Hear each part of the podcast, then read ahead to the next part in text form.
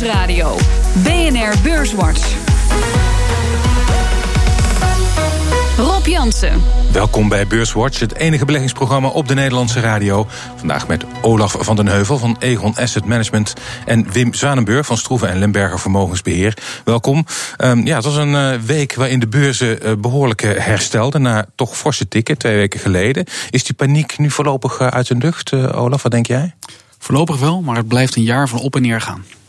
Wim. Ja, dat we meer bewegelijkheid, meer volatiliteit terugkrijgen, dat lijkt wel uh, waarschijnlijk. Want dat was lange tijd afwezig. En sinds begin februari zijn de markten dus erg bewegelijk. Maar ik denk dat we nu meer rust krijgen.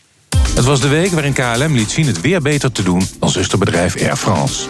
In de media wordt al gespeculeerd dat het tijd is om de groep uit te breiden met Alitalia. KLM-baas Pieter Elbers ziet daar niks in. Nou, uh, een huwelijk met twee is al redelijk complex. En het was de week van herstel op de aandelenbeurzen. Beleggers legden de inflatieangst naast zich neer. En dat is ook terecht, zegt econoom Austin Goolsby van de University of Chicago. The real wage number we got was smaller than the inflation number, so the fear that costs are going to spiral out of control, I, I, it feels like is, is still somewhat overblown or at least unproven. En na een positieve week denken sommige analisten dat de zon de rest van het jaar ook zal blijven schijnen. Zo ook Jonathan Golub van RBC. 3000, so, so it's basically 12% for the year. If you were asleep and you woke up, the market's up about 2% right now. The earnings are coming in. This is the best quarter of beats as far back as we have history, going back 20 years in terms of the number of companies that beating. The economic backdrop is good. This taxing has been a bigger boon than people thought that it would be. Ja, voor alle duidelijkheid, deze analist uh, in de laatste quote die had het over 3000 punten. En die spreekt dan natuurlijk over de SP 500. Ja, Olaf, sommigen zeggen die hoge volatiliteit, uh, dus die, hoge, die sterke schommeling van de koersen, die blijft voorlopig bij ons. Jij behoort dus ook wel tot die categorie, maar niet al, je, je maakt je niet echt zorgen om. Nee, kijk, weet je, je zit in een omgeving van een oplopende rente. Centrale banken zijn bezig met het verhogen van de rente.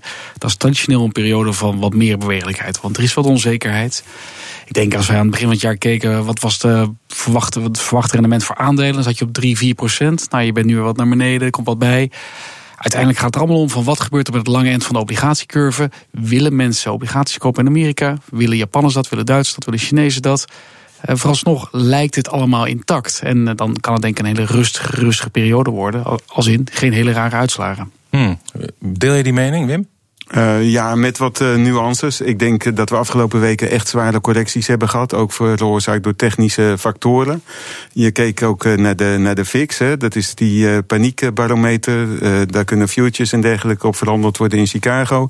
En iedereen had ingezet op rustige volatiliteit. En toen dat één keer ging draaien, ja, toen werden ook allerlei computertrades getriggerd. Algoritmes en dat soort technische zaken. Mm. En dat is nu even uit de markt weggewassen. En daarom denk ik ook dat het de komende weken wel rustiger wordt. Minder schommelingen dan de heftige weken van de afgelopen twee, drie weken. Maar dat we wat meer bewegelijkheid krijgen om de factoren die uh, Olaf uh, noemt gedurende het jaar. Want we hebben echt een ontzettend rustig jaar achter de rug. Ja, maar als ik kijk naar Amerika, de aandelen waren dan ook wel ontzettend duur, Olaf. Ja, maar er, was ook, er waren behoorlijk wat verwachtingen. En die zijn natuurlijk meer dan, uh, dan ingewilligd, denk ik, door, door het belastingplan van Trump. Uh, en dat niet alleen. Hè. We krijgen ook nog die financiële hervorming in de Verenigde Staten. Waarbij uh, banken, als het allemaal doorgaat en die hele Dodd-Frank-wetgeving wordt teruggetrokken. Ja. bijna meer, 5% meer kapitaal hebben. Dus ongelooflijk veel meer kunnen gaan uitlenen aan die binnenlandse economie. Dus het ziet er ook wel heel goed uit voor het Amerikaanse bedrijfsleven. Ja, um ja, Rob en ik kijk wat anders aan tegen die uh, waarderingen. Want ja. uh, ik kijk ook naar het uh, winstmomentum. En dat zien we over het afgelopen kwartaal heel goed binnenkomen. Dat zat ook in dat quoteje wat je net liet horen. Dat we een, een veel betere rapportage hebben dan de verwachtingen. En de winsttaxaties voor dit jaar en ook voor volgend jaar, maar voor de volgende kwartalen, die gaan omhoog. Dus met die marktcorrectie zijn de waarderingen ook nog eens aantrekkelijk geworden. En ik denk dat sommige uh, companies ook op een andere manier gewaardeerd uh, moeten worden. Mm. En dan kijk ik eigenlijk wat gunstiger aan tegen die Amerikaanse markt. Ja, maar als je dan kijkt, de, een van de redenen van die zeg maar, die correctie, die was uh, oplopende inflatie, die lonen gingen omhoog. Nou hoorde zij deze professor, ja. dat vond ik opmerkelijk, zei ja, dat, die, die, die, dat valt allemaal heel erg mee.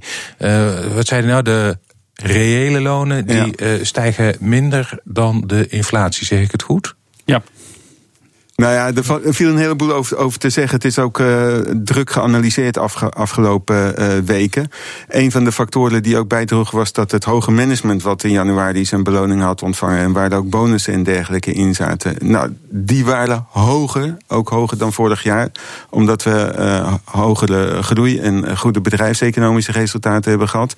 Terwijl de lager gekwalificeerde medewerkers... en de lager beloonde medewerkers... die zaten zelfs voor een deel thuis vanwege de strenge winter. Hm. Nou, dat soort zaken heeft ook die looncijfers wel wat uh, vertekend. Hm. Maar ik blijf even natuurlijk uh, advocaat van de duivel. Um, als we kijken naar Amerika, dan zien we dat Trump aan de ene kant de geldkraan heel ver opendraait. Ik zal niet zeggen dat de infrastructuur dat niet nodig heeft in Amerika, maar er gaat 1500 miljard uh, dollar in.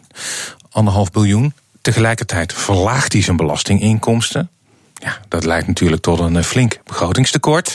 Uh, Moody's Moody's was dat een van de redenen om uh, de kredietwaardigheid, uh, ja, om zich daar kritisch over uit te laten. Olaf, dat is toch een probleem? Dat kan je toch niet, uh, dat kan je toch niet onbestraft doen? Nou kijk, Moody's die gaf inderdaad aan van, weet je, dit is niet verstandig. Dat je op het hoogtepunt van de cyclus ook nog eens heel veel olie op het vuur gooit. Dat is nergens voor nodig. En tegelijkertijd gaven ze ook wel aan van, luister, de Amerikaanse economie is de meest breed gediversifieerde, een technologiegedreven economie die heel dynamisch is, heel veel aan kan. Uh, ik, ik vind het interessant om dit te bekijken in termen van uh, we zitten in zo'n hiking cycle, in een fase waarin de centrale banken de rente verhoogt. Als je kijkt naar 94, 95, die cyclus, dan zag je dat de lange rente, de 10 jaar, 20 jaar rente ook flink omhoog ging. En dat kwam omdat niemand die obligatie wilde kopen, want ze waren bang voor wat er ging komen.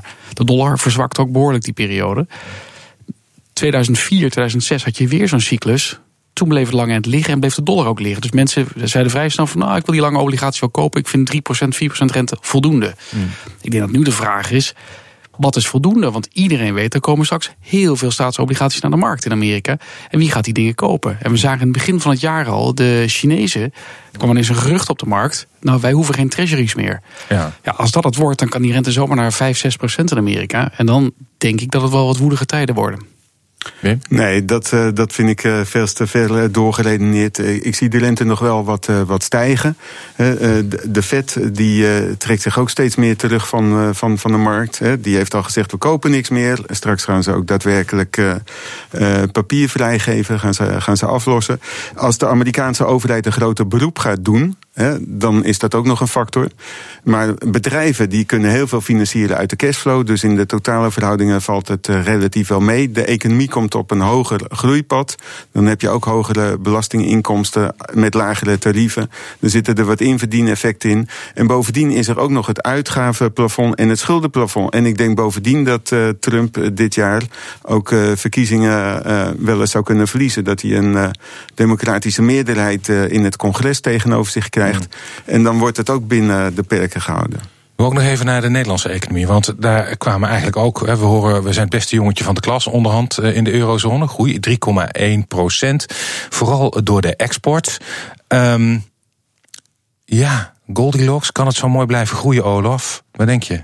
Nou ja, wij profiteren wel echt, denk ik, van eh, de hele lage rente. Uh, het gratis geld wat deze kant op komt. En denk ik een hele sterke... loopt hier ook langzaam op, hè? Dat loopt hier heel snel op, denk ik. Ja, en, en, sinds en, half december zeker, ja. Ja, precies. En dan, en dan de hele sterke prestatie van Duitsland. Ik heb altijd wel zoiets van veel van die Duitse technologie dat gebouwd wordt. Het is wel uh, techniek uit de vorige eeuw. ik bedoel, een golfje van 30 jaar geleden is nog steeds een, een golfje nu. Tenminste, het brengt je van A naar B. Het is een heel ander soort technologie dan Google of Apple maakt in Amerika. Ja. Uh, dus wat dat betreft, ja, Nederland gaat goed. Ik denk dat er wel wat op af te dingen valt. Ja, en krapte op de arbeidsmarkt, eh, niet te vergeten. Voor een deel is het een, eh, een inhaalslag. En dat zie je in tal van uh, sectoren. Kijk onder andere ook maar naar de bouw. Maar dat is inderdaad ook, uh, ook de export. Maar binnen Europa, binnen de eurozone, profiteren we relatief goed. Ja. Het is wel zo dat dit het langzaamste herstel is geweest. Hè. Afgelopen week ja. overleed Lubbers. Die wist in de jaren tachtig een veel sneller economisch herstel te bewerkstelligen. Ja, dat is een grappige. Bas Jacobs, hoogleraar economie aan de Erasmus Universiteit, die is eigenlijk best wel kritisch over die groei. Die zegt inderdaad, nee, neemt hij wel een andere periode, maar bijvoorbeeld 2008 tot 2015 was de netto groei nul. Uh, in de periode 1970 tot uh, 2000 nog wat, ver in de 30, even kijken, 2007, komt die, die groei uit op 2,6. Dus we moeten ons niet zo op de borst kloppen op die 3,1 procent. Is het te zuur? Ik denk het wel. Kijk, wat, wat, nou, het klopt, denk ik. De groei is lager en ook de rente en de inflatie zijn lager. Maar dat is denk ik heel goed te verklaren uit de vergrijzing. De afhankelijkheidsratio die we hebben, het aantal mensen dat werkt en het aantal mensen dat daarvan afhankelijkheid, uh, afhankelijk is, is veel hoger. Dus mm. uh, er is minder productiviteit in de economie aan het werk. En dat zal een druk hebben op de reële vraag naar geld, dus op de rente, dus op de inflatie. En dat zie je gewoon uh, terug. Dat is een structureel iets. Dat loopt er wel weer langzaam uit. Zo van een jaar of 15 gaat het effect weer omdraaien. Maar je mag met de huidige bevolkingsgroei ook helemaal geen hoge groei verwachten. Hmm. Eens, Wim? Ja, dat ben ik in grote lijnen wel met Olaf eens, ja. ja. ja en, dat is en we zitten in de eurozone toch nog steeds ook onder de Amerika. Als Amerika nu weer een extra groeispurt uh, gaat doormaken. Alleen het afgelopen jaar was het een beetje uh, gelijk. Hmm. Uh, bovendien hebben we in Europa straks ook nog wel de onzekerheid van de brexit. Hoe dat gaat uitwerken op de onderlinge relaties. Ja, en ik denk dat eh, in die, in die periodes waar uh, Jacobs het over heeft, waren de gasbaten waarschijnlijk een belangrijker onderdeel nu. Want die zijn ook, deze groei is wel gerealiseerd met een enorm terugschroeven van de gasbaten. Ja, klopt. Dus de kwaliteit wat dat betreft is, is best wel goed. En ik denk dat een heel groot gedeelte van de groei toen inderdaad het naar voren halen van toekomstige groei was. En terugkijkend was dat misschien wel een beetje een misallocatie van kapitaal die misschien nu ook alweer plaatsvindt. Zometeen praten we verder over de beurs en economie. Onder andere over de cijfers van Heineken en Vobak. BNR Nieuwsradio. BNR Beurswatch. We gaan het hebben over de cijferstroom van de afgelopen week. En dat doe ik met Olaf van de Heuvel van Egon Asset Management. En Wim Zwanenburg van Stroeven en Lemberger Vermogensbeheer. Maar eerst maken we de balans op van de afgelopen week. De AEX sloot vandaag op 532,3 punten. En dat is 2,7 procent hoger dan vorige week. Stijgers. De drie grootste stijgers in de AEX afgelopen week. Volpak kreeg er in een week tijd 14,1 procent bij. Uh, onbetwist leider. Nummer 2, DSM. Ook 9,2 procent daarbij. Deden dus heel goed. En op de derde plek Randstad. 8,2 procent daarbij in de week tijd. En het midcap aandeel dat het best presteerde... was deze week Arcadis. Met een plus van 8,8 procent. En de dalers, u hoort het al. Er waren er maar twee in de AEX deze week. SBM Offshore leverde 1 procent in. Dat is niet dramatisch. En Gemalto 0,1 procent lager. En in de midcap was de grootste daler deze week Air France KLM... met een min van 5,2 procent. Vopak, um, ja, dat zien we niet vaak. 14,8 procent in de AEX erbij. Um, ja, jij vond het meevallen, zei je, Wim, in de, in de reclame? Uh, ja, uh, ze, rapporteerden nu inderdaad eens een keer uh, beter dan verwachte resultaten. eigenlijk echt heel fors beter na enkele tegenvallende kwartalen. Outlook was ook niet heel slecht. Maar als je kijkt naar de totaal van de oliemarkt, hè, de, de termijncurve die is eigenlijk helemaal niet zo, uh, zo positief, opwaarts lopend. Mhm. Dat houdt in dat zeg maar, de, de, termijnprijzen liggen niet hoger. Dus opslag, zoals een jaar geleden, wilde je uh, nog opslag doen. Omdat je toen verwachtte dat de olieprijs fors hoger zou, uh, zou zijn op termijn. Mhm. En dan wil je juist de olie vasthouden. Dat is nu eigenlijk helemaal niet het geval. Maar ze zullen wel vol bezet zijn. Ze zien wel het opportuniteiten in, eh, in het Verre Oosten. Toch, wat mij betreft, behoorden ze niet tot de favoriete beleggingen. Nee, nou, want eh, het viel mee, maar eh, de winst was gedaald. Ja. fors. forse afschrijvingen, onder andere op locaties in Estland en China. Ehm, daar zie je voorlopig geen verbetering in. Ik zie er geen, nou, het zijn wat specifieke uh, zaken. Ik zie daar hmm. eigenlijk geen, uh, geen echte verbetering in, inderdaad. Hmm. Um, ja. Nou, laten we eens kijken ook nog naar een andere, Heineken. Die opende de boeken over het afgelopen jaar. 5% autonome groei, dividendverhoging van 10%. Dan denk je, de vlag kan uit. Toch zijn die cijfers uh, sceptisch ontvangen op de dag van publicaties. van publicatie Wim. wat is er mis met de cijfers van Heineken? Die, ik vond die cijfers eigenlijk uh, wel mooi, maar dat is altijd relatief ten opzichte van de, van de verwachtingen. En net ook een beetje, dat hebben we afgelopen weken wel gezien, uh, enorme cijferrapportages uh, natuurlijk, maar in een heel wisselend marktklimaat. nou ja, Heineken is een stabiel aandeel, maar als je nou net weer een upswing ziet in, in de markt, dan wordt dat niet zo heel snel meegepakt. en ten opzichte van de verwachtingen viel het licht, licht tegen, eerlijk gezegd. Mm. Wat vindt Egon van Heineken? of de sector?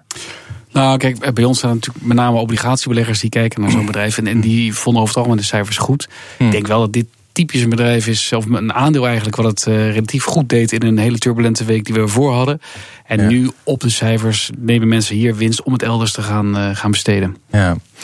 Um, er is uh, deze week verwachtte ik eigenlijk een schokgolf op de beurs. Omdat, uh, maar dat is niet uh, uitgebleven, gelukkig. Uh, Ray Dalio is leider, oprichter ook, van het grootste hedgefonds ter wereld. Bridgewater. Bridgewater, inderdaad. 160 miljard dollar onder beheer. En hij gaat short op Europese aandelen, Olaf. En, en ook een, een aantal grote Euro Nederlandse bedrijven, Ahold, ING, Philips. wat dacht je toen je dat las? Nou ja, kijk, als wij kijken naar onze eigen allocatiebeleid, zitten we momenteel ook onderwogen Europese aandelen, overwogen Amerikaanse aandelen. Uh, eigenlijk met het idee van, god, die Amerikanen zijn over het algemeen wel relatief aantrekkelijk geworden. En in Europa is er wel heel veel goed nieuws ingeprijsd. Terwijl je wel degelijk ook een, een uh, rentecyclus ingaat van, uh, van de centrale banken. En met ook nog wat onzekerheid, bijvoorbeeld de Italiaanse verkiezingen, waar eigenlijk de markt helemaal geen rekening mee houdt. Dus een beetje begrijp ik het wel ik vind zelf ook altijd wel weer indrukwekkend hoe dynamisch de Amerikaanse economie is. En uh, in Europa is het er allemaal een beetje oude economie die, uh, die het dan relatief goed heeft gedaan de afgelopen jaren. Uh, het is ook gewoon wat minder spannend. Hmm. Maar het is denk ik vooral voor Bridgewater, ze moeten iets short. En ze moeten iets long. En deze naam staat aan, de, aan die kant. Hmm. Wim, wat, toen jij het las, dacht je, nou, die man heeft helemaal gelijk? Uh, dat denk ik nooit. Dan ga ik even kijken welke reden die ervoor uh, op, opgeeft. En het is met name geredeneerd vanuit het feit... hij, hij heeft een mandje van aandelen samengesteld waar die dan short op is. Uh, en, en, juist die Europese aandelen, die Europese ondernemingen... die veel belangen buiten de eurozone hebben. Omdat de euro natuurlijk zo sterk is... verwacht hij gewoon valutaire tegenwind. En dat die ondernemingen niet aan de verwachtingen kunnen voldoen... en dan worden afgestraft. Hmm. Het is echt een relatieve kwestie. Ik denk dat hij ook sceptisch is ten aanzien van de eurozone. Zoals ook Olaf net wel uitte van het is te veel oude economie en dergelijke. Maar we zien dat het cyclische herstel wel heel erg sterk is. Ik heb ook een relatieve wat voorkeur voor, voor Amerika. Ik, ik vind daar eerder aantrekkelijk companies dan in Europa. Maar ik vind dit veel te sterk uit, uh, uitgedrukt. Ja. Dat is grappig, want uh, ik doe ook de uh, rubriek Jansen belegt. En sinds mei vorig jaar. En toen was op een gegeven moment echt van, nou, je moet echt in Europese aandelen zitten. Je mm. moet echt als een shift naar Europees. dat is eigenlijk alweer een beetje voorbij. Ja, kijk, het is sowieso denk ik een, het komend jaar is een markt die op en neer gaat. En het hmm. is eh, waar we de afgelopen 14 kwartalen volgens mij elk kwartaal wel rustig long aandelen konden zitten. Hmm. Ja, dat, dat zal minder makkelijk worden. Het wordt meer het, het, klassieke spel van soms weer wel, soms weer niet. En dat, dat stuivertje wisselen is ook nu gebeurd. Amerikaanse aandelen waren gedaald. Er is een belastingplan gekomen. Europese aandelen zijn gewoon heel duur geworden. Relatief in de omgeving waar ook de centrale bank ingeprijsd moet gaan worden. Dus dat, dat is een beetje stuivertje wisselen wat dat betreft. Hmm. Als je kijkt naar het momentum, de, de verschuivingen in winsttaxaties, dan gaat die in Amerika veel meer omhoog en echt fors in de dubbele cijfers. in Europa blijft daar relatief nog wat achter. En ook het rapportageseizoen was in Amerika veel beter dan in Europa.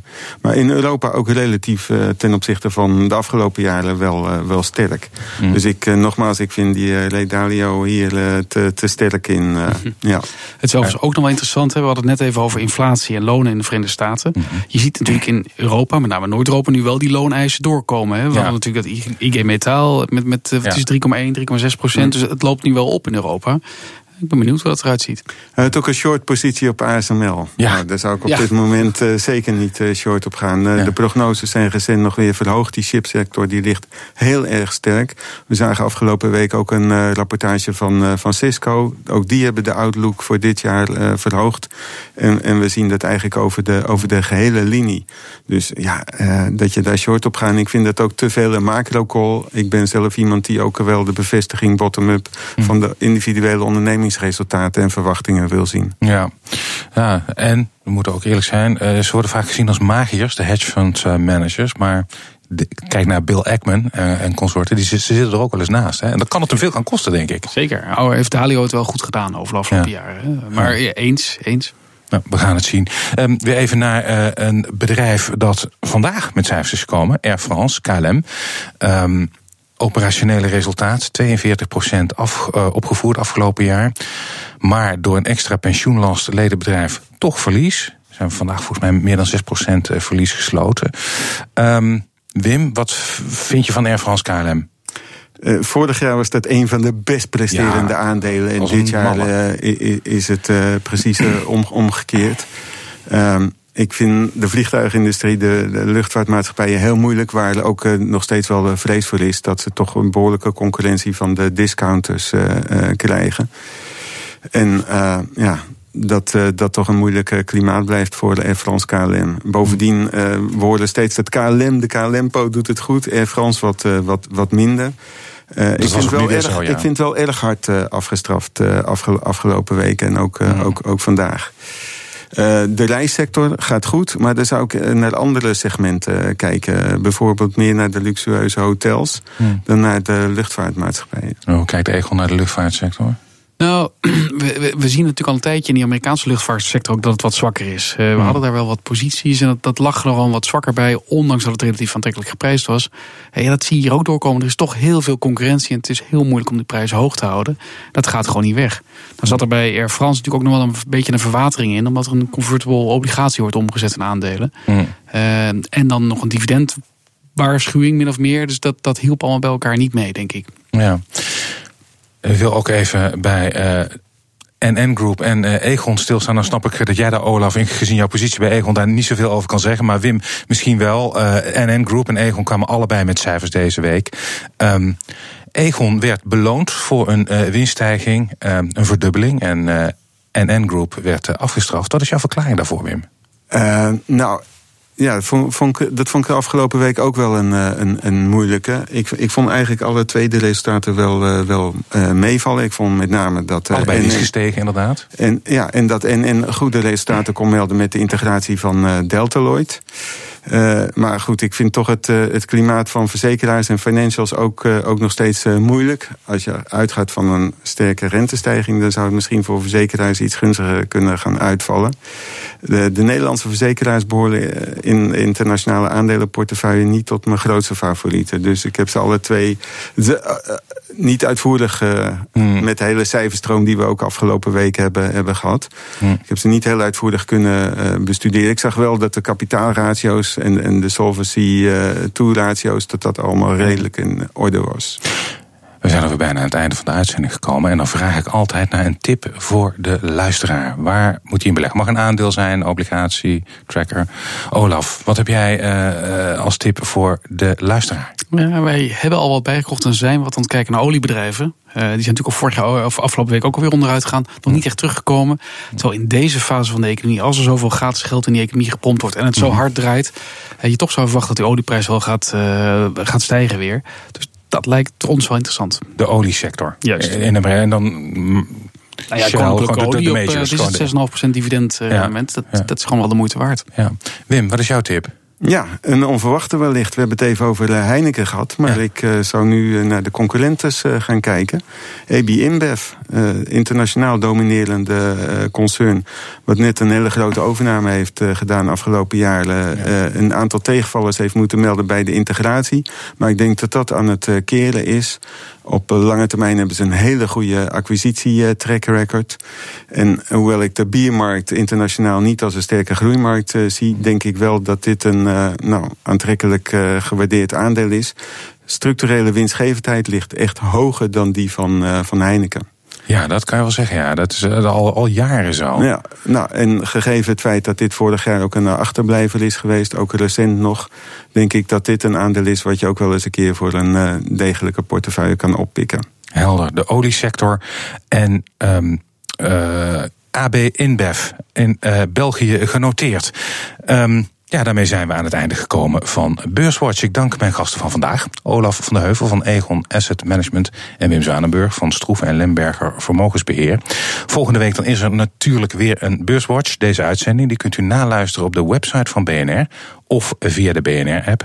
Heeft u nog vragen, dan kunt u mailen naar beurswatch.bnr.nl... of een tweet sturen naar Rob Jansenbeurs. Dank voor het luisteren.